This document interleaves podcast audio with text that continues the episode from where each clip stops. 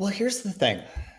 All of these magazines and YouTube videos and documentaries and books that do well in the world, they talk about people like Steve Jobs and Mark Zuckerberg that burn the ships behind them, and they fetishize this massive risk of jumping out of an airplane and figuring out if they've even got a parachute on the way down. And people think that's the only thing that they can possibly do. But that is such a risky thing for people to get through their head that they could possibly do that, that nobody ever takes those risks, because it is a risky thing when they say like, oh, I'm yeah. just going to give up my income and hopefully figure something out. Nobody's going to take those risks, rightfully so. So when I go, and the few times that I get asked to speak at uh, my university that I went to, they don't like that I say this because it isn't the sexy thing to say. I say like, start your business when you have another career. Start your business when you have backup. Gradually work your way into actually making it your career, because then you can make decisions that aren't that risky, that aren't going to financially ruin you, that aren't going to cause you to have to monetize something sooner and scratch and claw for a few dollars here and a few dollars there before you actually grow any sort of audience. Starting or growing your business is hard work. But now you are listening to the Better Business Podcast with me, Steve Cook, and I'm going to try and make it a little easier on you. We on this podcast help you grow a better business with real advice from professionals, and today is no different. Hello and welcome to another episode of the Better Business Podcast. On today's episode, I have a very special guest with me. He is best known as Triathlon Taren online. He runs the second largest triathlon-related YouTube channel, listen here, in the world. He has the largest triathlon podcast in the world. He has nearly five hundred thousand total followers online and is the founder of the Motive brand. His company that he runs helps adult endurance athletes live a more fulfilling life by providing products that deliver the training needed to cross finish lines without the physical, mental, health, and relationship struggles typical of preparing for endurance sports. Taren, I've been one of your trainiacs for a long time, um, and I can't, uh, I'm a little bit of a fanboy of you, and I can't uh, tell you thanks enough for, for being on the show. Well, thanks for um, having I wanted me. To, this, this is cool. It's rare that I get to talk about anything besides strictly endurance sports. So to and that's, geek out that's about exactly, business, this is fun. That's exactly, I was wanting to, you know, basically give you some respect. I think a lot of people don't appreciate enough the fact that a lot of people that run personal brands or run, um, you know, any sort of, of YouTube channel or anything online, that they don't give them enough respect for knowing the business side of things more than sometimes the thing that they're actually talking about. Not to downplay your knowledge in fitness, of course, but, but I wanted to talk to you a little bit about the business side of things as well. How do you, how do you feel you are? Do you feel like you know as much about business as you do fitness, or do you, what do you feel like? Well, they're both really interesting things in that, like, the more you learn about them, the less you feel like you learn. So it's hard for me to feel super confident and boastful about what we've done. But I would say, compared to a lot of other endurance sports coaches, what I looked at when I started getting lucky enough to build this following was, all right, I've got this following, and yeah, maybe I could sell some shirts or a couple of digital products. I wanted to build a brand, a movement, something that could help people regardless of my following.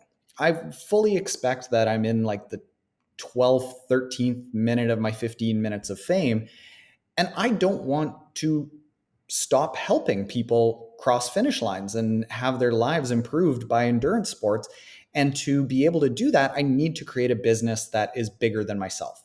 So for the past three years, we've been building this Motive brand and and looking at it from the standpoint of, all right, yeah, I've got this this following that's great, and it's it's a fantastic experience, but how can I actually use that little bit of a voice that I've got right now to build a, a brand that is on par with Peloton and Nike and regardless of whether I am putting out YouTube videos or not, people are out there reaching their goals because of something that we did. And that's something that I've worked at a long time that I think a lot of a lot of people in the endurance sports industry don't look at. They look at it as like, all right, hey, we really like cycling, so let's build a cycling business and just talk about cycling, and not really looking necessarily at the business tactics that you need to have to have this really large, sustainable brand. Um, I, I have a business degree, but I don't even credit a lot of what I've learned to that.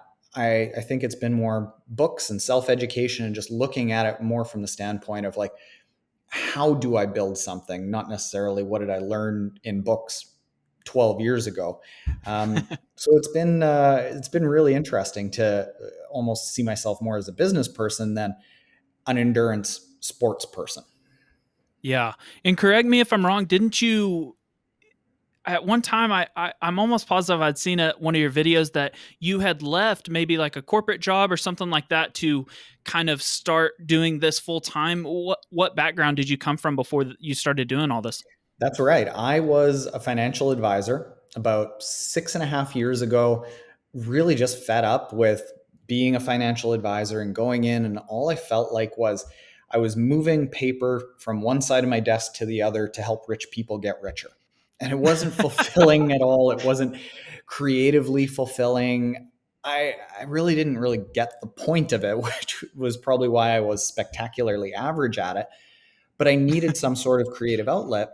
And this was the way to be able to do that. I just started putting out YouTube videos about what I was most passionate about. And that was endurance sports. And after about nine months, a local person who had an online business noticed what I was doing and offered me the opportunity to come and start up a social media division at his company. Huh. And I really wasn't sure if I wanted to do that because I had the suits and like, I had like all the fancy ties and racks and racks of like custom tailored shirts. And I had more letters with designations in behind my name than were actually in my name because I'd committed to this traditional finance career. And I came home and I had How this, old were you? How old were you at this time? I was uh, thirty, thirty or thirty-one. Okay. And I came home and I wasn't sure if I wanted to do this. And my wife said, well, what do you do on evenings and weekend? You go on social media, you don't watch M S N B C. So you're not happy or fulfilled being an investment advisor. What's the worst that can happen? You go and find out that you really like being an investment advisor and then you come back. And I ended up taking was it, that. Was it a significant pay cut? No, it was actually a pay raise because I was, oh, okay. I was spectacularly average as an advisor. So it was a pay raise. But it was this uncertain leap where I could look as a financial advisor at the people that were in the offices next to me and say, oh, there's a future where I can make two, three, six, eight hundred grand a year if I just keep going in this. But I didn't know what that future meant if I went into social media. So it was financially not super risky. From a long-term planning standpoint, it was, I would say, not risky, but just really uncertain. Yeah. Did you see a a hole in the market as far as why you started making the triathlon videos? Was it that well thought out, or were you just kind of stumbling into, hey, this video got a few likes and, and things like that? More like the, hey, this video got a few likes. I ended up probably doing about fifty videos just for fun, just to learn how to edit with my phone and then learn yeah. how to edit with my iPad and then with an actual camera. The first fifty to sixty videos were just for fun. And then after a little while, I started looking at the analytics and like, all right, why did that video take off? Or what can I do ahead of time before I even turn on a camera to figure out how a video can get noticed? And that's where I started going down the niche of, hey, I used to be a beginner triathlete and there's a lot of other beginner triathletes out there and there's not a lot of content for them. And maybe yeah. I can share some of the lessons that I've had. So that's where we started leaning into just helping the regular person, helping the average person reach their goals. That's awesome. And when you got into the um, portion of jumping from, you know, maybe not even the small business um, deal that you were helping the guy with, but when you went, or I'm assuming, are you completely pot committed into what you're doing now, I would imagine? Yeah, we haven't had any sort of backup plan for about three years, actually, as of last week. It was uh, September first of, count our way back, twenty eighteen, that we wrapped up our very last consulting client or any sort of income from anything besides endurance sports three years ago. And one thing you had mentioned before, when we had talked before, is you said that you don't believe in taking massive risks. What do you think that, you know, did you do something to kind of hedge your bet a little bit in, in doing that? Or, or why do you feel passionately about n- people not taking massive risks and, and, and starting a business? Well, here's the thing. All of these magazines and YouTube videos and documentaries and books that do well in the world, they talk about people like Steve Jobs and Mark Zuckerberg that burn the ships behind them, and they fetishize this massive risk of jumping out of an airplane and figuring out if they've even got a parachute on the way down. And people think that's the only thing that they can possibly do. But that is such a risky thing for people to get through their head, that they could possibly do that, that nobody ever takes those risks, because it is a risky thing when they say like, oh, I'm yeah. just going to give up my income and hopefully figure something out. Nobody's going to take those risks, rightfully so. So when I go, and the few times that I get asked to speak at uh, my university that I went to, they don't like that I say this because it isn't the sexy thing to say. I say like, start your business when you have another career. Start your business when you have backup. Gradually work your way into actually making it your career, because then you can make decisions that aren't that risky, that aren't going to financially ruin you, that aren't going to cause you to have to monetize something sooner and scratch and claw for a few dollars here and a few dollars there before you actually grow any sort of audience. So having, in our case, three and a half years where I didn't need to make income from our audience, I was able to spend a lot of time figuring out, what do they actually like? What do they need? What do I stand for? What products can I be good at actually making? What can I offer to the world?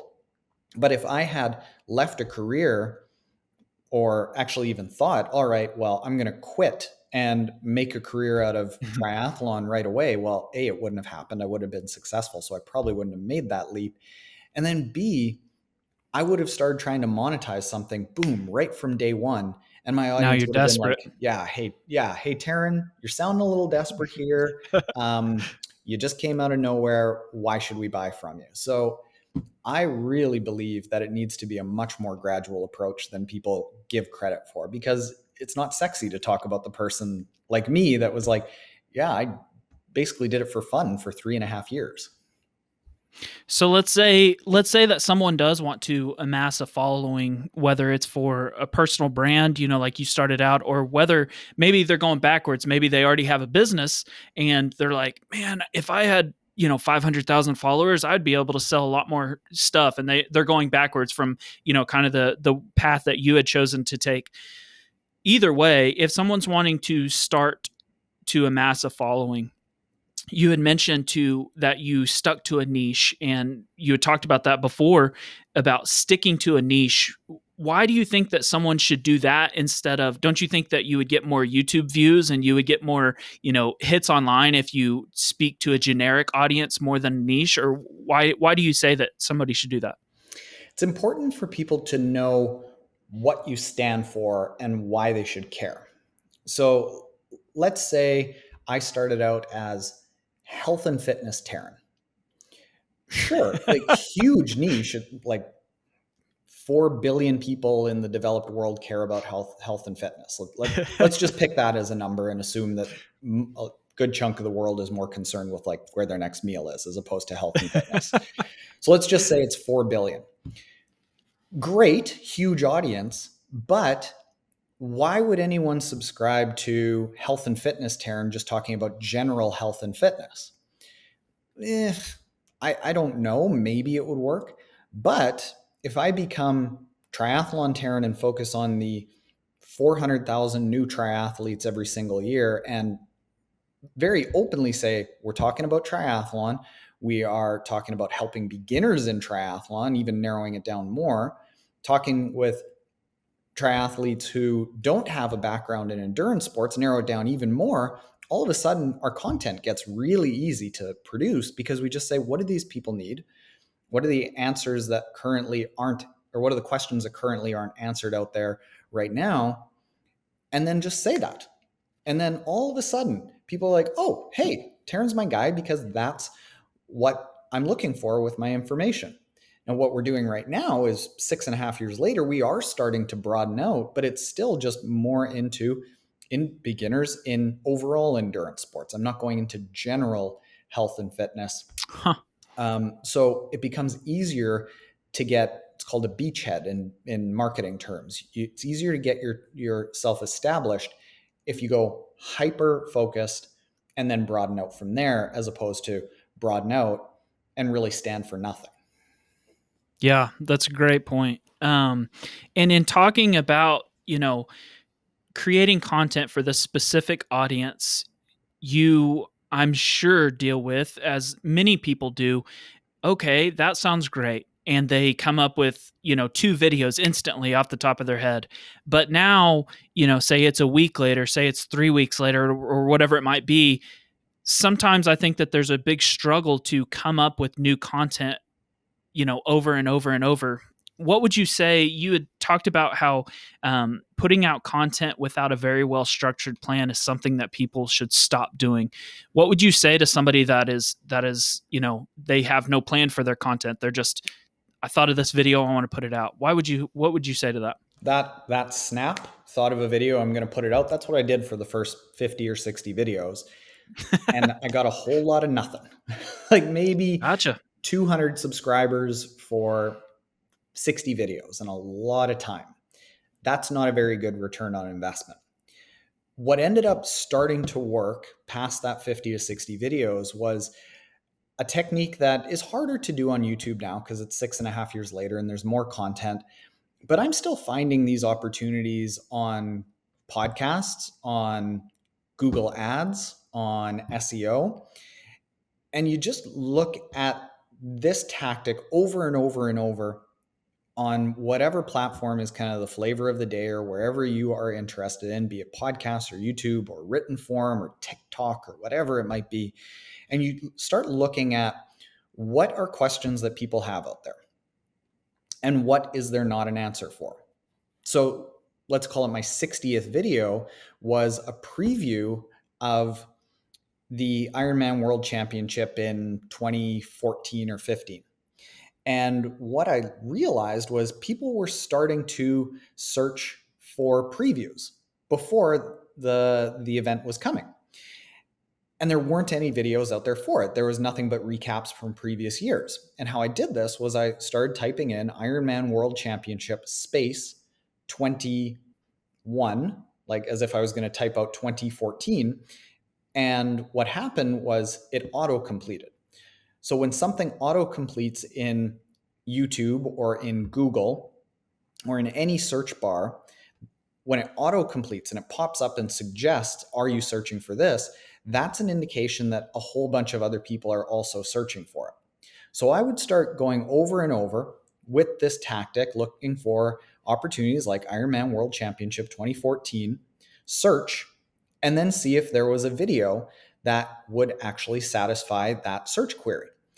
And what I found was there wasn't in that case with the Ironman World Championship. So I did a video about the preview, published it about two weeks before the event, and it was the first video that took off, got something like thirty thousand views. That's still, wow, even now, today, six years later, a good video for me.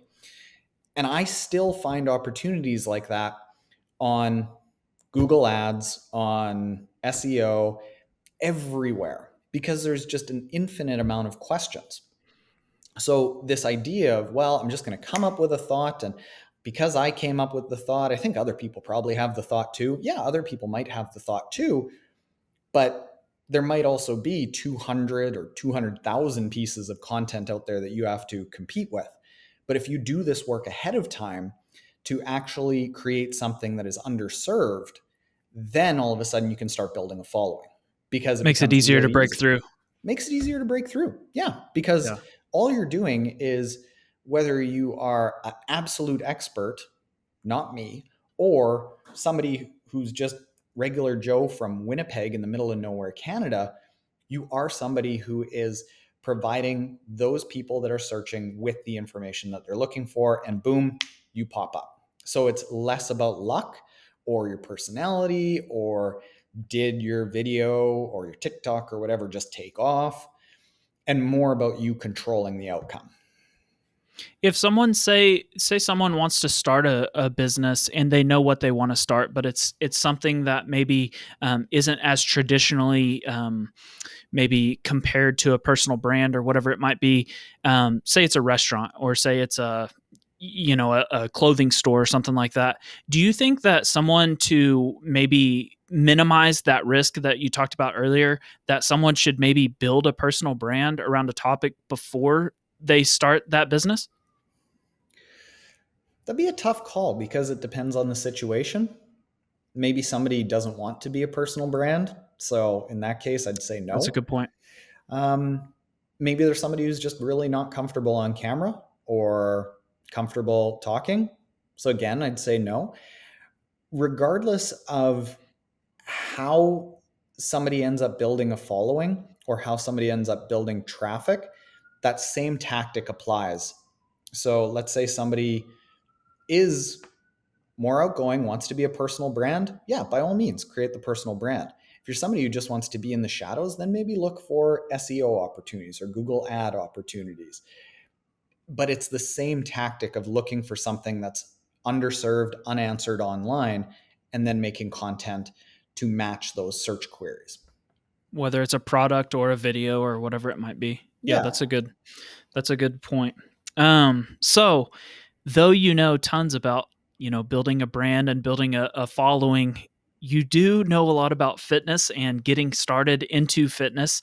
And that is kind of your expertise. Um, so I wanted to spend maybe the last half of this conversation talking about, um, someone that wants to get into fitness or, um, maybe even the triathlon space. And let's assume that maybe everyone that is listening to this podcast, um, the majority of the people that listen are from the United States. And if you haven't heard, the majority of people in the United States have a few pounds to lose, um, or, or have that desire. So talk to somebody that wants to lose a few pounds. Should they, should they do a triathlon? Um, maybe you should explain a triathlon. I think a lot of people might not even know what all that entails.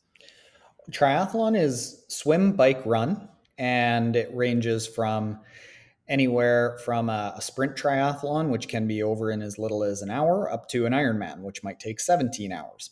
It's always swim, bike, run, and it's a terrible sport if you like your free time and your money. It takes a lot of time and a lot of this money. This is the worst. This is the worst sales pitch ever. Yeah, it, you know what? It's a it's a phenomenal challenge. It's very, very fulfilling, because there's very few sports out there that you are faced with the question of, can I take another step? Can I actually do this?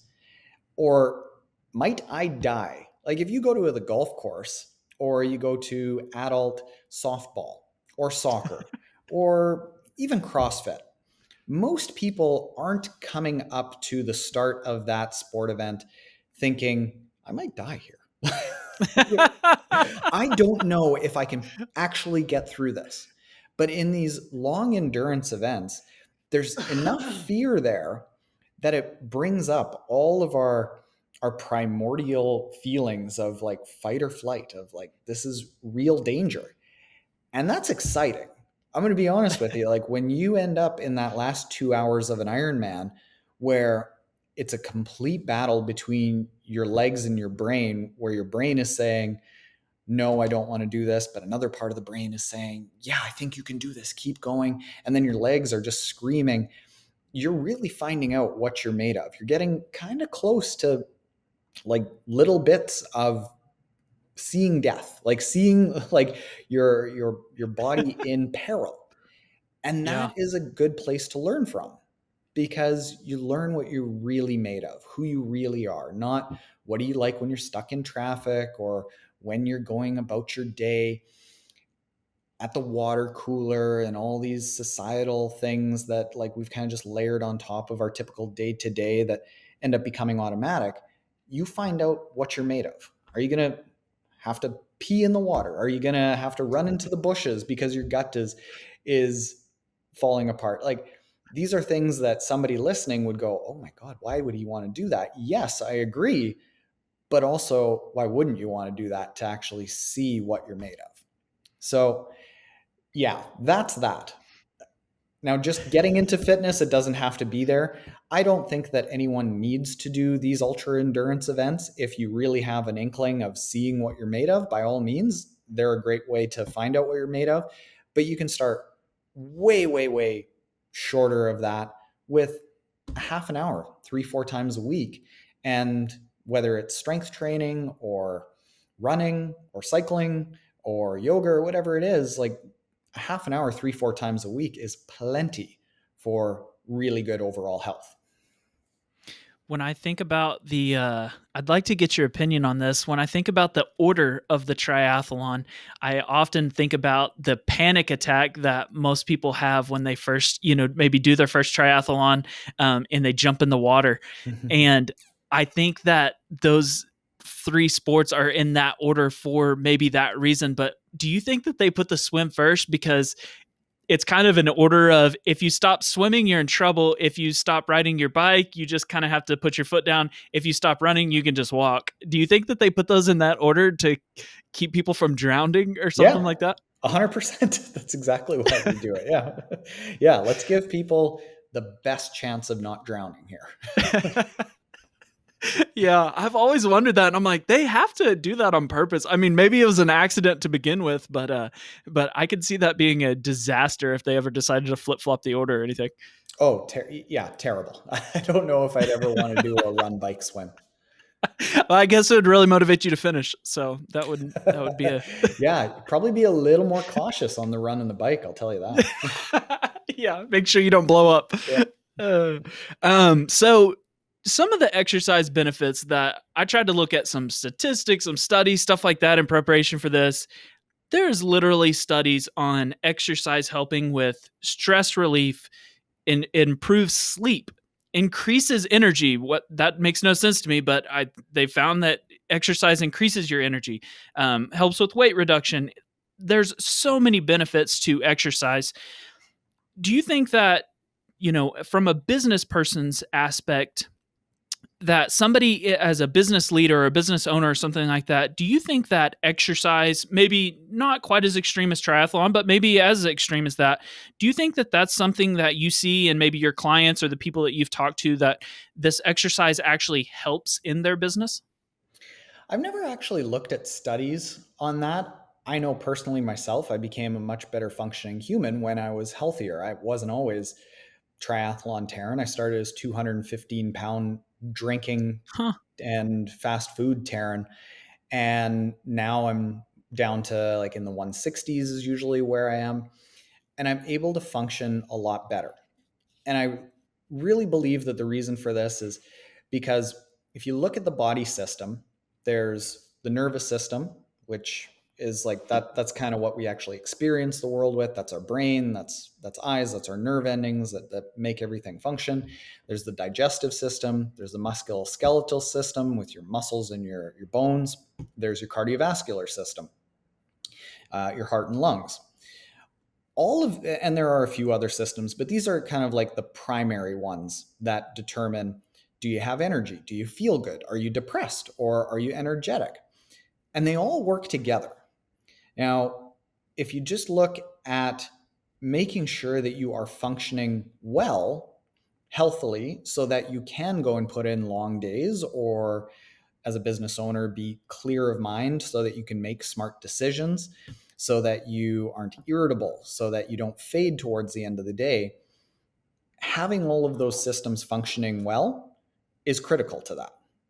And if you ignore any one of those systems by, I would say, even exercising too much, it doesn't help you either. So in a lot of cases, endurance athletes will train twenty, twenty-five, thirty hours a week just in endurance sports, thinking, oh yeah, I'm king of the world and and I can exercise the most. So I'm the best at exercise, so therefore I should be healthy.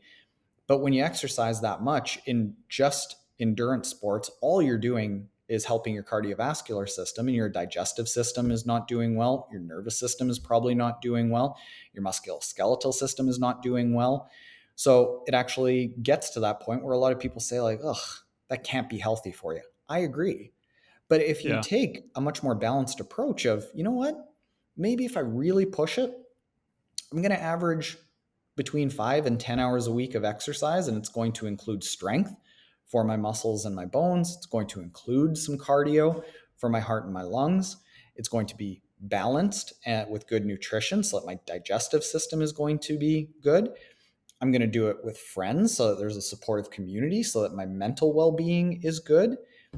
And I'm not going to do anything to extreme excess and beat up my hormonal system and my nervous system. All of a sudden, then you become a really high-functioning human just because all of your systems are taken care of. And I think that that has to translate into being more successful at business, because you'll have more energy, because you'll be more clear of mind. You'll be able to make better decisions. You'll be able to put in those longer days. You won't be as moody or as irritable. I don't see how it couldn't help be a better business person. Yeah, those are all great points. But what if what if someone is is listening to this and they um maybe they've signed up for a a couch to five K, maybe they've signed up for even a triathlon, maybe they've signed up for something, but they cannot get motivation to to put the shoes on and go run, or they cannot find the motivation to get going. What would you say to somebody like that that is stuck right now? There's two parts to this. And the first part is probably not what you're expecting. I would actually say respect why that motivation isn't there. Sometimes that motivation isn't there because you aren't healthy enough to be doing that. And that's your body's way of bringing you back and saying, whoa, whoa, whoa, this is a little bit too much for us. So maybe it is that you aren't sleeping even seven hours a night. Maybe you do have a digestive system imbalance. Maybe your nervous system is pretty beat up. Maybe your hormones are pretty beat up. So respect that. That in a lot of cases, low motivation is a message of some thing that is in one of those systems that is out of whack. Now, if you've gone through that and you're confident that you're overall healthy, and then you're still lacking motivation, there are a couple of tools that I like to use. Is one, have a goal, maybe that race, the five K or a triathlon, something that scares you just a little bit, like, like actually scares you, so that every day you go, holy smokes, I got this race, and oh, I don't know if I'm going to get through it. I better train. And that works really well. That's worked really well for even me when I know what I'm doing to come into these races. And every time I've stepped up in a distance or done some sort of ultra endurance event, that fear is a really good motivator. Second thing is to have a training group around you. So I know it's kind of intimidating to say, I'm going to start running and then I'm going to go join a group, because you don't know if you've got the right gear or if you've got the right running technique, or if you can. Don't want to be embarrassed. Yeah, you don't want to be embarrassed around new people. But you know what? All of those new people were new people at some point too, and they want to help new athletes get in. And that accountability to show up to a workout and not let people down who are expecting to see you there, huge motivator. That feeling of having a support network of people around you. Like, this is why our homepage in our training app has your workouts for the day at the top, but then underneath it's a never-ending social media feed. So it's not just about you doing the work by yourself. It's about you doing the workouts with everyone around you. And that community is one of the best parts of endurance sports. You know, you, you and I, we talked about before we were, we were recording about how you can meet people in this sport or in this, this online business world who listen to your stuff. That connection, that human connection is what this is all about. And just going and joining a race without that human connection, it does make it a lot harder. So I would say have something that scares you a little bit and try to have some sort of a community around you, whether it's online or a local team or even just one coach that you hire and talk to in person. Having that personal connection and the accountability really helps. Are you a big proponent in people signing up for races to, you know, make like a deadline or a, a motivating, um, you know, carrot on a stick or anything like that? Or do you not think yeah. that necessarily you are? Yeah. Yeah. Do it. I, I think that having something on the calendar, it gives you structure, gives you a direction. It gives you that little bit of fear, maybe gives you purpose for your training. Had you asked me twenty months ago before the pandemic came around, if I was an introvert or an extrovert, I would say, ah, introvert for sure. And I can talk online and go on these podcasts and meet people in person, but I definitely need to be by myself a lot. I've learned that that is very opposite to what the actual case is. I need to be able to train with people. I need to have a goal on the calendar. It needs to be purposeful. And I think a lot of people have had that realization that it's not just about suffering by yourself. It's about having a reason for that suffering, a reason to be healthy, um, that is kind of motivating. And in a lot of cases, it's having something on the schedule and having people around you. What would you say to someone that, do you think that, you, you know, your portion of, you know, a niche within a niche almost, but just backing up to um, cardio and endurance and stuff like that versus weights and maybe say CrossFit or something like that. Do you think that it's important to have um, the endurance aspect or cardio aspect um, for any sense of, of mental clarity or anything like that? Or do, do you not, do you not uh, pick a side on that? Uh, I pick the side of overall health. If you're to look at a bodybuilder who can flex his muscles and have twenty-four inch arms and lift tons of weights, but couldn't run to the end of the block, you'd go, that person is not actually healthy.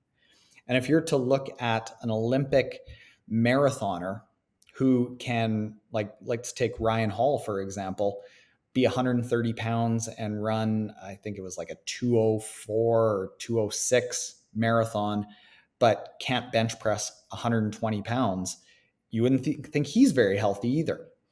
I am very much on board with the idea that you can and should do both, that you should take care of both your cardiovascular system so that your heart and lungs are healthy and your musculoskeletal system so that your muscles and your bones are nice and strong. And this is how you stay overall healthy and stay balanced. The, the, the requirement to do both requires you to not really go all in on one or the other and go into overtraining in one or the other or injuries in one or the other. It forces you to dial back, be more balanced. And then you're somebody who can run to the end of the block, but you can also get up to pee in the middle of the night, hit the edge of the bed and brace yourself so that you don't break a hip. Like th- these things are important to make sure that we're still an active sixty, seventy, and eighty year old. You've got to have both. You seem to be a, a big fan of moderation and everything. I have had to learn that the hard way. I have myself gone down the path of, I don't need strength training because I want to get four minutes faster in a half Ironman.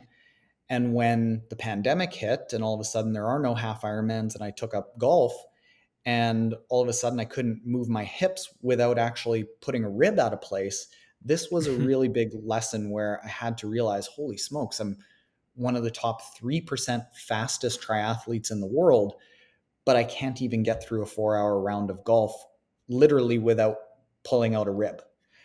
Wow. This, this is not balance. This is not a way to be healthy. This is a way to go down a path of, sure, maybe finding your limits in one sport, but paying for it for the next four decades.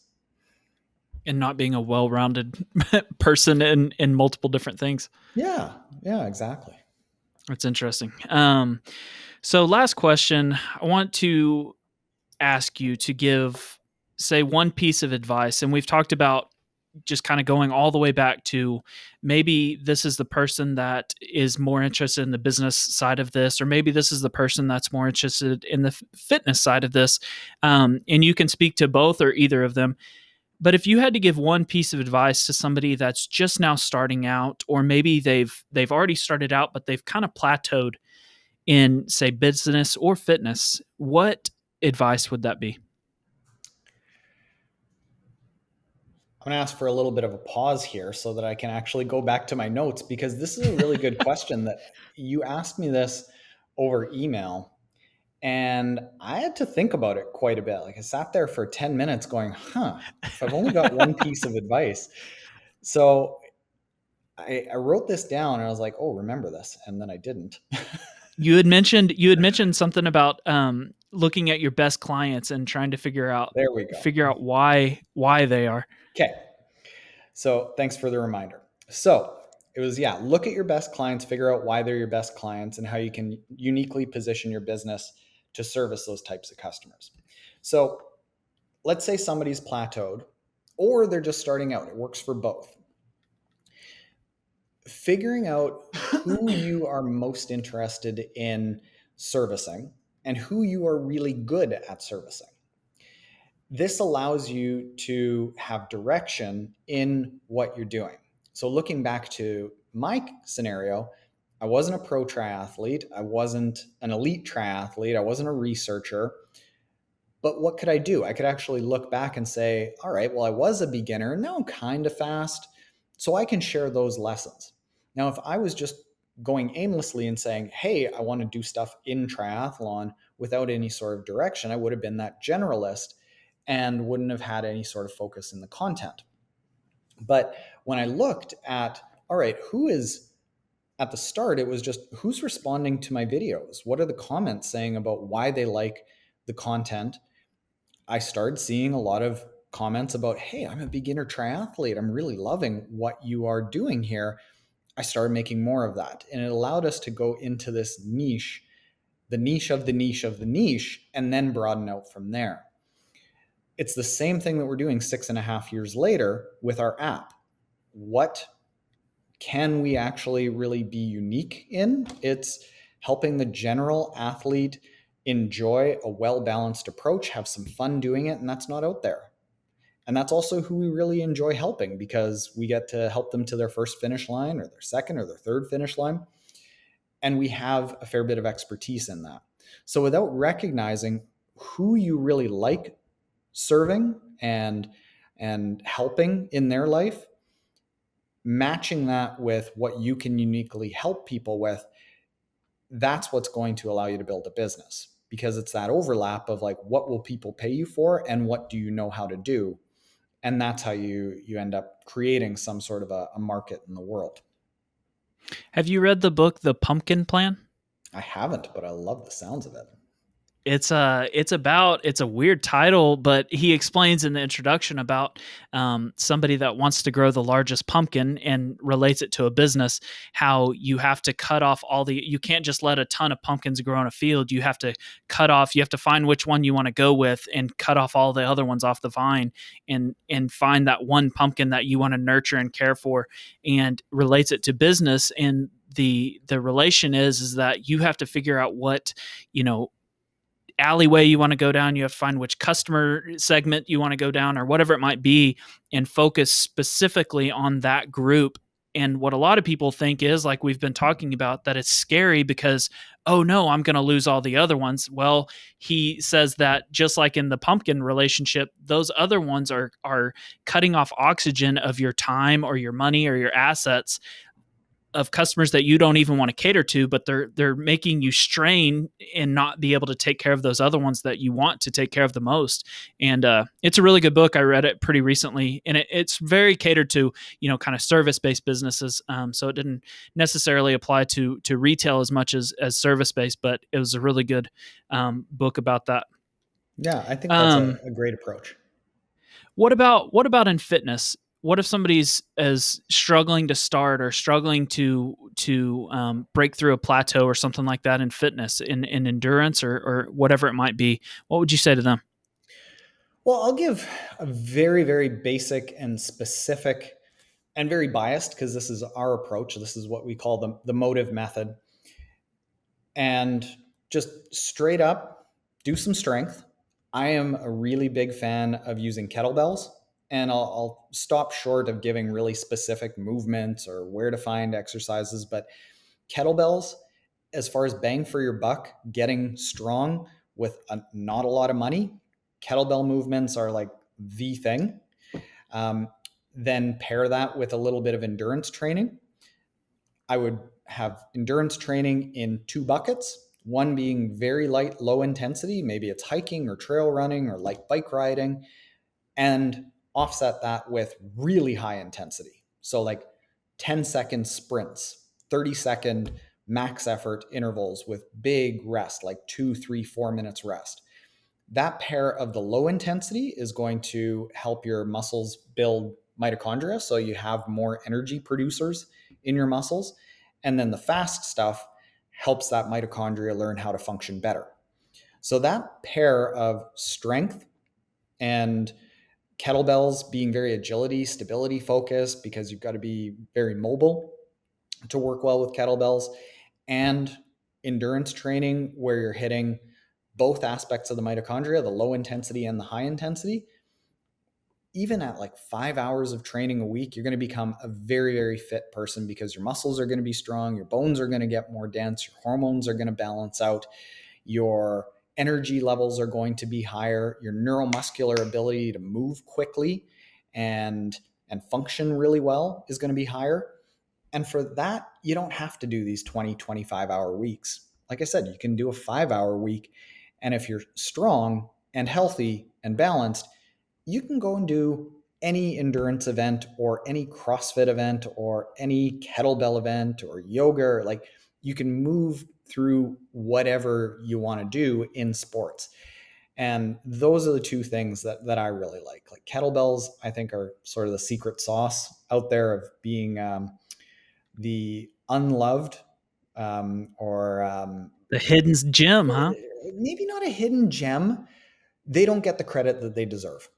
And then the same with those low intensity or super high intensity things. Those three things are kind of like, if there's only three things that you can do, do those. Man, I can't, uh, I can't thank you enough for, for being on. Um, like I said, I, I, uh, remember finding your YouTube videos. Probably, I think I was searching like, what is a triathlon? I've only done like a few and they've all been Olympic distance, but, uh, How'd they but go? I remember, I mean, I finished. So the go. first one, hey, the first one, I'm not an anxious person. I'm not a panicky person at all. And when I tell you, like, I had a panic attack when I first like started swimming, I was like, I'm going to die. And so I, I had all, I've never, I've done some, uh, uh cycling, you know, hundred mile, you know, deals like that. And, um, have done a few events, and I am very, we'll call it hard-headed or determined or whatever you want to say. I am like, I'm not going to be the guy on the sag wagon going back, you know?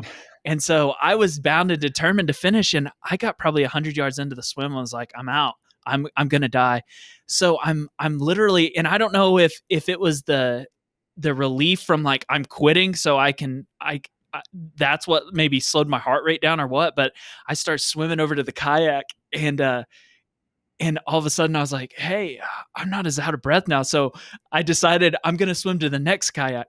So I swim a little bit farther and I was almost to that one about to quit. And I was like, I'm just swimming now. And I'm like a quarter of the way down. What am I doing? So I, I ended up just getting through the swim and, and it went good after that. But yeah, it was a, it was the first time I've ever, I think it was like one, a legit panic attack. I've never had one or any experience with them, but and it, how was, fulfilling it was pretty was intense. That to finish, right? When you're faced with like, yeah, I'm giving in, I might die. And then you finish, like, how cool yeah. is that? Right. Yeah. It's such a cool, it's, it's such a unique sport. And and now, you know, it's kind of, I'm sure you've, you went through the same um, process, but now it's kind of addicting to watch because you know how much is, is involved with every aspect of it. Yeah. Yeah. To know that even the people who are setting all-time world records are like the most fit people that you could imagine in triathlon are going through that run and thinking that they are bleeding from their eyes because it's so painful. Yeah. Like, hey, they suffer just the same way I suffer. They might be going faster, but they're still hurting too. Yeah. Yep. We've, uh, if you, if you've done one, you've, you've definitely been there, whether it's, and that's what I'm saying. Like mine was an Olympic distance. I can't even wrap my mind around. Have you done a full, I guess? Yeah. Yeah. I've done one. I cannot wrap my mind around, you know, the, the distances. It's just, it's mind blowing. Uh, you just get really good at going at a slow pace for an entire day. Yeah. you, you can get there for sure. Well, man, uh, thank you so much for being on. What's the best way for people? How do you like people to follow you? What's the best platform, your favorite platform? Anywhere they want to follow, whether it's written form or Instagram or YouTube or podcast, depending on how they best learn, you can look up Triathlon Taren. Fortunately, there weren't any other Triathlon Tarens that I had to fight with, so we're the only one. You won. And, and my name wasn't Carl. Like nobody would follow Triathlon Carl. So like it yeah. really worked Sounds out. Sounds slow. Yeah. I lucked out. yeah. I lucked out. So Triathlon Taren, wherever people want to consume their media. That's awesome. Well, thanks again. Thank you. Hey, thank you so much for listening to another episode of the Better Business Podcast with me, your host, Steve Cook. You know, starting or growing a business is hard work. So I hope that today's advice made it just a little bit easier for you. We'll be sharing more about this exact topic all this week on my social platforms. You can find me on Instagram, LinkedIn, TikTok, or if you would like to get a, a personalized blog post from me on this topic, you can join my email list and I will send you an email once a week. You can check the show notes to subscribe to that or find me on my website, whatever's easier for you. Now get out there and go grow a better business with this advice from today's Real Pros. Thank you for listening.